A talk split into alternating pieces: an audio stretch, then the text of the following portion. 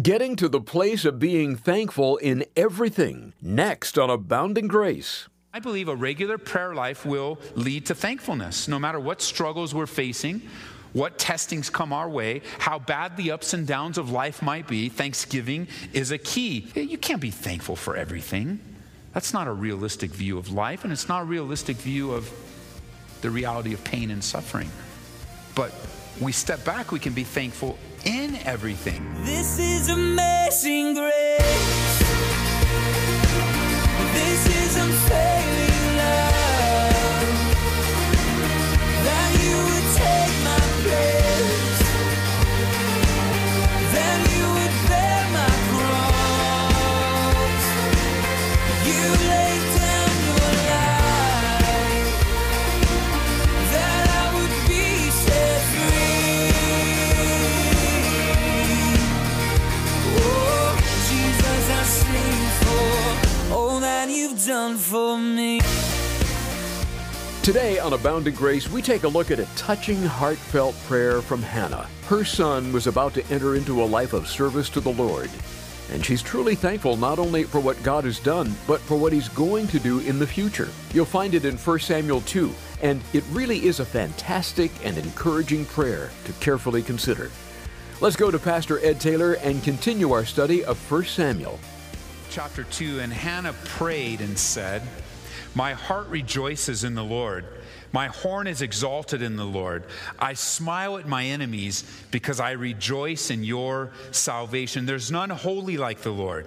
There's none beside you, nor is there any rock like our God. Talk no more so very proudly. Let no arrogance come from your mouth. For the Lord is the God of knowledge, and by Him actions are weighed. The bows of the mighty have been broken, and those who stumbled are girded with strength. Those who were full hired themselves out for bread, and those who were hungry have ceased to hunger. Even the barren has borne 7, and she who has many children has become feeble." What a powerful prayer in Hannah's life. It doesn't sound like a typical prayer. I was even paying attention to my own prayer life recently as I was looking at this, and I can say that there is a pattern in my prayers, and it usually begins with addressing the Father and being thankful. Is that how you pray? Like, "I'm just so thankful, I'm so thankful," and nothing wrong with that at all. I mean, I think it flows from our heart of thanksgiving. I think true prayer flows through thanksgiving, but you can see that in the pattern of prayer in Hannah's heart, she is praying and is just talking out loud to God, reminding herself and talking to God about how her heart rejoices, her horn is exalted, she's smiling at enemies, she rejoices in salvation. It was Robert Murray McShane that said, "What a man is on his knees before God, that he is, and nothing more."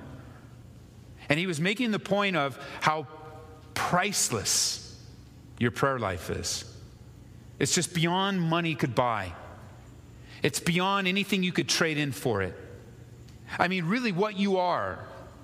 You're struggling in an area, it's directly related to your prayer life. You find great victory, it's directly related to your prayer life.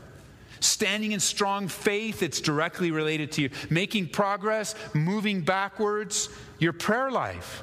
Sometimes when we think of prayer, we get discouraged because, whenever we talk about prayer, we all are a little convicted, I think. Maybe not every single person, but I mean, who among us here or out on the radio, on the internet, or however you're connected here today with us, which one of us wouldn't be able to say, "My prayer life could use a little improvement. I could pray a little bit more, or I could include this, or my prayer life's become stale," or any. Which one of us couldn't say, "God, I want a passionate prayer," and you could even come to the conclusion, couldn't you? You could say, "I want a prayer like this. I want a prayer. I want to jump, I want a prayer. I want to jump in right at chapter 2 here, and I want a prayer life in chapter 2. But you have to understand something. In Hannah's life, the prayer of chapter 2 did not come without chapter 1.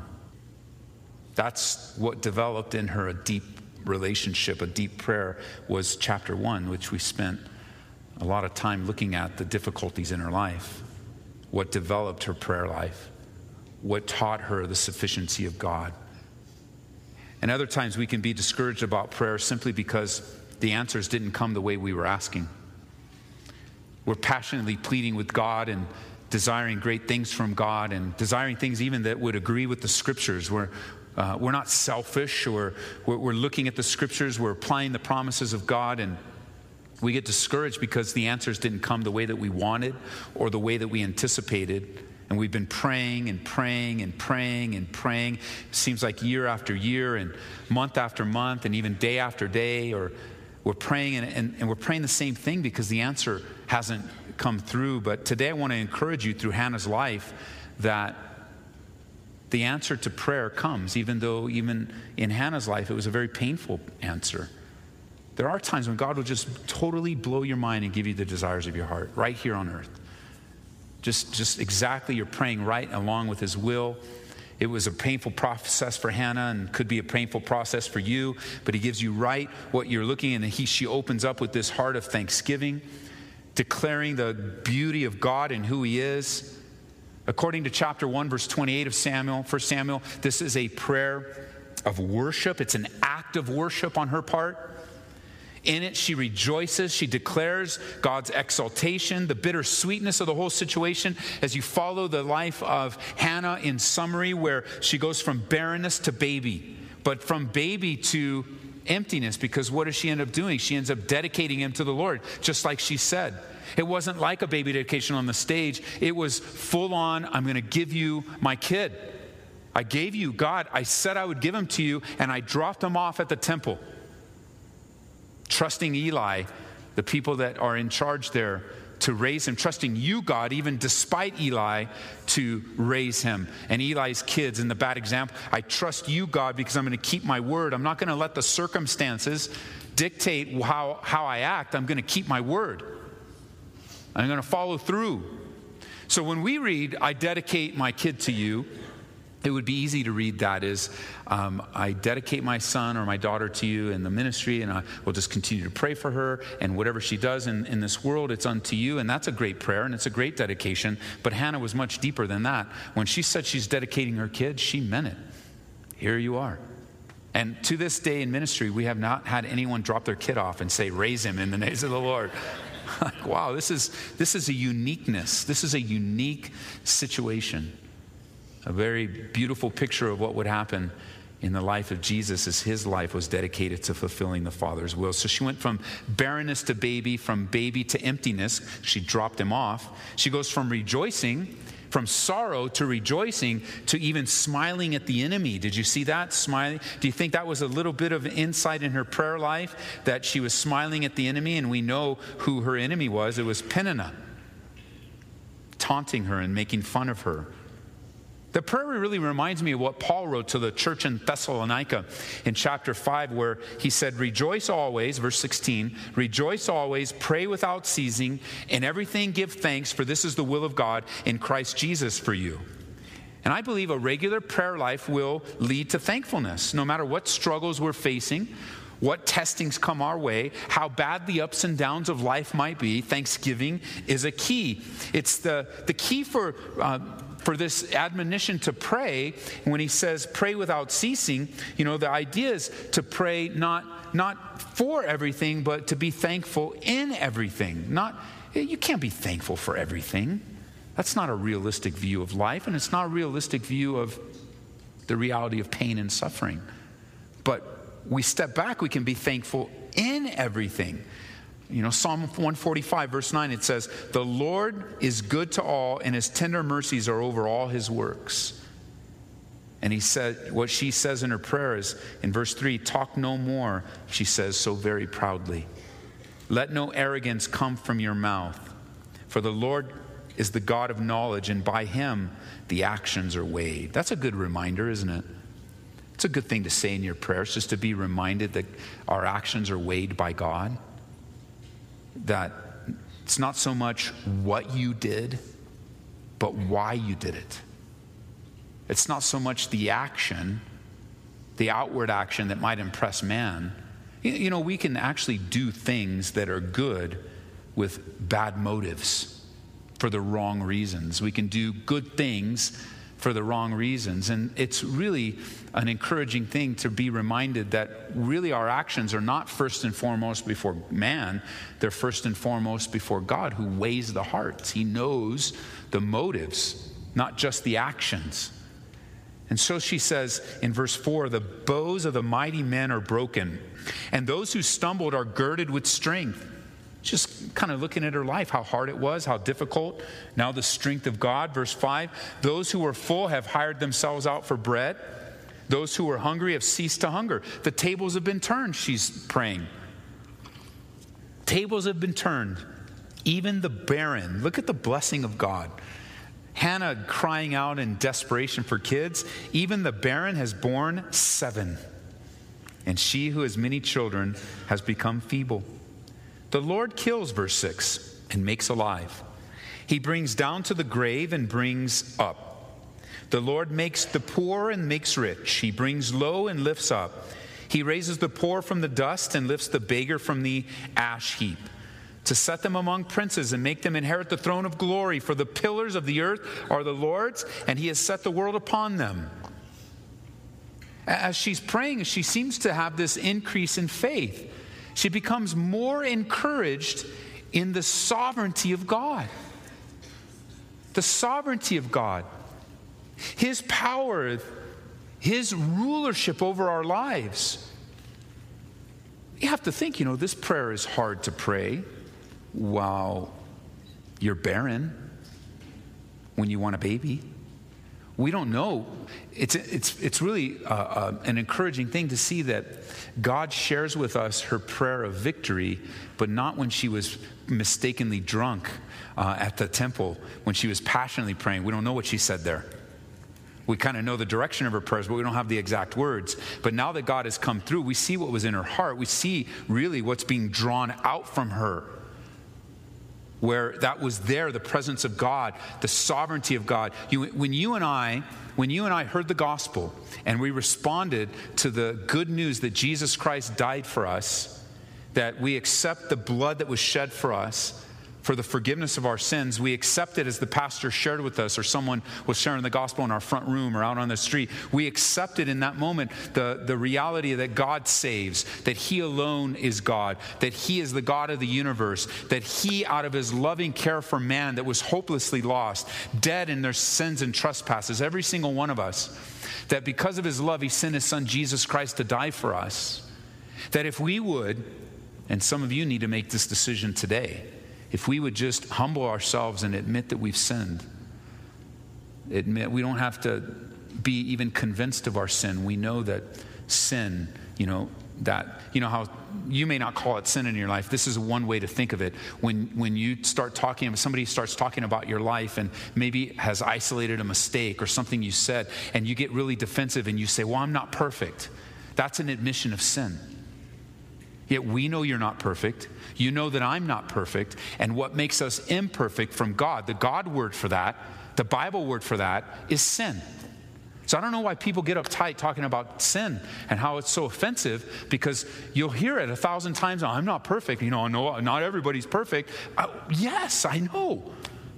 And what makes you and me imperfect is our sin.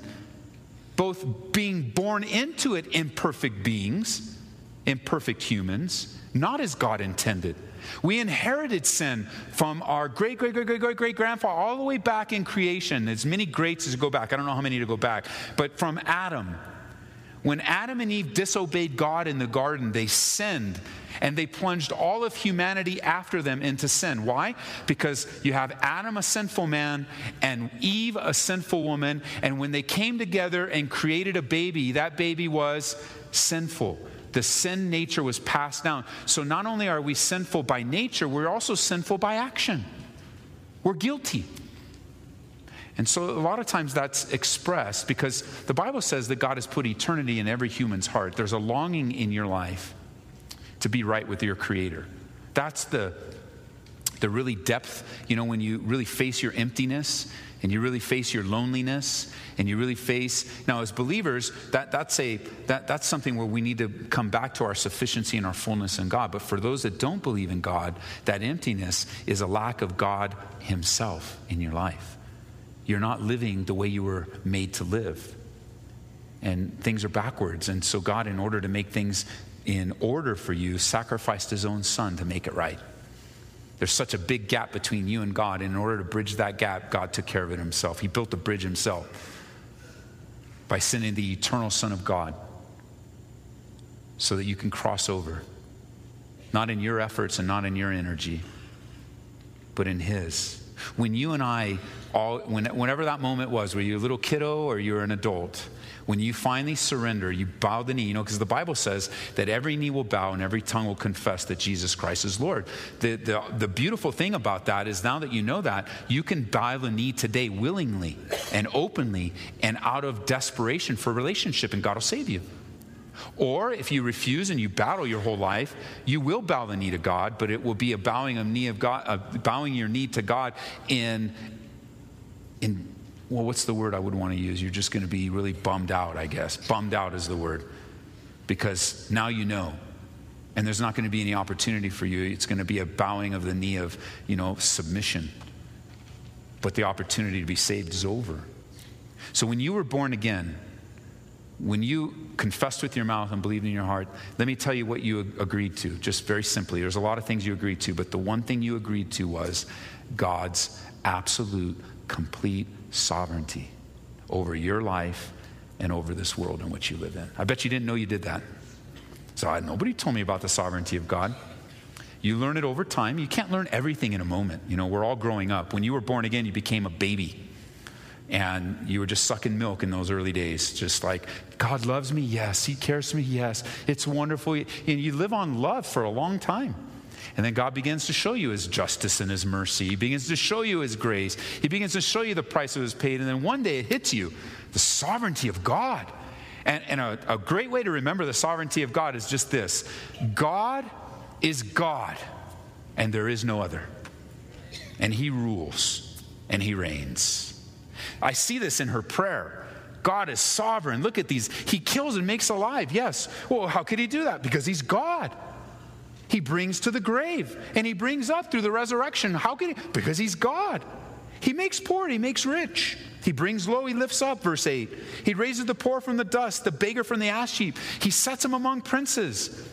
It says in verse 8, for the pillars of the earth are the Lord's, and he set the world upon them. Sovereign, in control.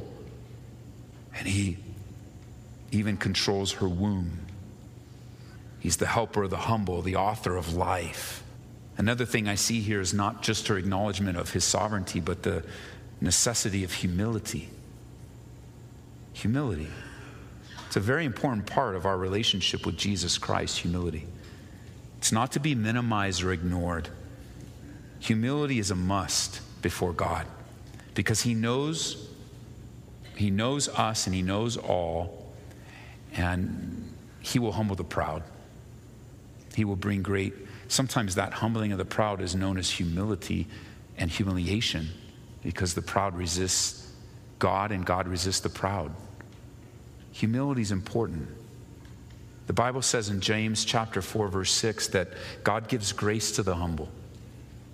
There, he says, let me quote it to you. It says, but he gives more grace. Therefore, he says, God resists the proud, but gives grace to the humble. Micah chapter 6, verse 8, he has shown you, O man, what is good. And what does the Lord require of you but to do justly, to love mercy, and to walk humbly with your God? And this is just flowing from Hannah's heart. And remember, chapter 2 doesn't come without chapter 1. In the midst of her desperation, she believed these things.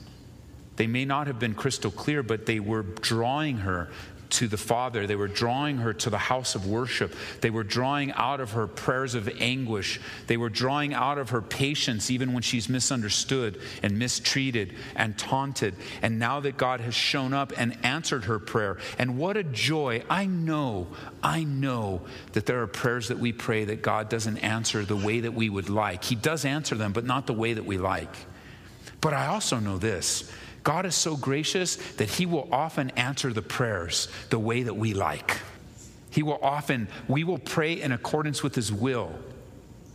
We will, like Luke chapter 18, verse 1, the Lord says, you know, that men ought always to pray and not cease, not quit, not give up, not throw in the towel. And to many of those prayers, when we're lined up right with the will of God and he answers the desires of our hearts, we like this. We go, yes, yes, this is awesome.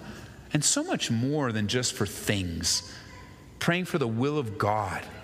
And so what does he say? What does she say in verse 9? He will guard the feet of the saints, and the wicked shall be silent in darkness. For by strength no man shall prevail. The adversaries of the Lord shall be broken in pieces.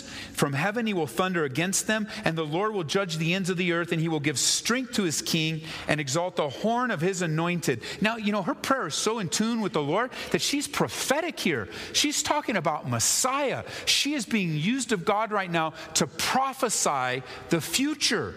God is speaking through her in just her prayer that's in tune with his spirit. And right there at the end of verse 10, she's prophesying the coming of the Lord, coming of Messiah.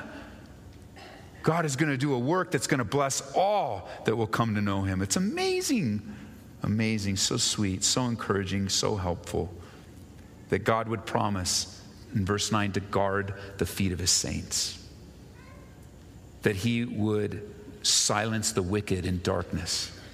Be careful, because this is the work of God, not your work and mine. Why do we know that? Well, because it says that he will do it, but then it says at the end of verse 9, for by strength no man shall prevail.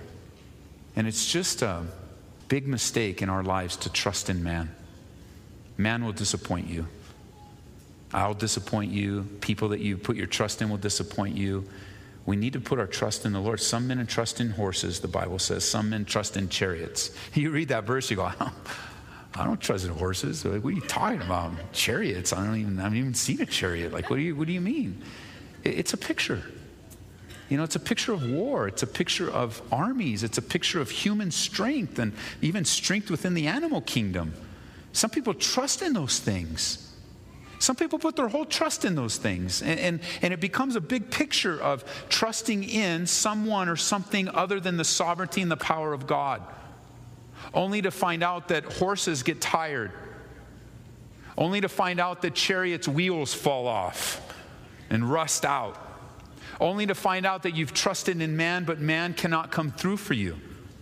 Man did not come through for you. Man misunderstood you. Man didn't get it. They didn't grasp it. That in your relationship, trying to wrestle with the situation, that you came to the conclusion like she did, and it's better just to accept it. By strength no man shall prevail. By strength no man shall prevail. It's only in the strength of the Lord will you find victory. And it's then in verse 10, the adversaries of the Lord shall be broken in pieces. He does that. Later on in the New Testament, what will God say? Vengeance is yours, says the Lord. He doesn't say that. We misread that. God says, vengeance is mine, saith the Lord. It belongs to him. Heaven, he will thunder against them. The Lord will judge. And we just need to trust in the Lord. We're going through 1 Samuel with Pastor Ed Taylor on Abounding Grace. Request a CD copy of the message or the entire series it was taken from when you give us a call at 877-30-GRACE. That's 877-304-7223. Or go to calvaryaurora.org and do a search for 1 Samuel. This month we've picked out a very helpful resource designed for those who are experiencing a difficult season of life, like Hannah. It's called Help for the Troubled Heart, a series taught by Pastor Ed recently. These 9 studies will lead you above the circumstances to God's greater purposes and plan for your life. And you'll be encouraged as you hear God's truth regarding the painful trials of life. We put them onto a USB thumb drive, making it super easy to take with you wherever you go and load onto your mobile device or computer, or even listen on your way to work. Request Help for the Troubled Heart on the thumb drive when you call 877-30-GRACE. It's available for a gift of $25 or more. And we want to remind you that Abounding Grace is made possible through the generous support of our listeners. To come to you day by day like this, it really takes a good number of people coming alongside of us. If you'd like to do that, please call 877-30-GRACE or go to calvaryaurora.org. And we have a couple of apps we'd like to recommend that are free and available on all platforms. Search for Calvary Aurora and the Grace FM Colorado apps. You'll be able to listen to Pastor Ed's teachings there. We'll pick up where we left off in 1 Samuel next time on Abounding Grace with Pastor Ed Taylor. And remember to look to Jesus in the midst of your difficulty, who is more than willing and able to shower you with His abounding grace. This is amazing grace. This is unfailing love. That you would take my place. That you would bear my cross. You laid down your life. That I would be set free. Oh, Jesus, I sing for all that you've done for me. Abounding Grace is brought to you by Calvary Chapel, Aurora, Colorado.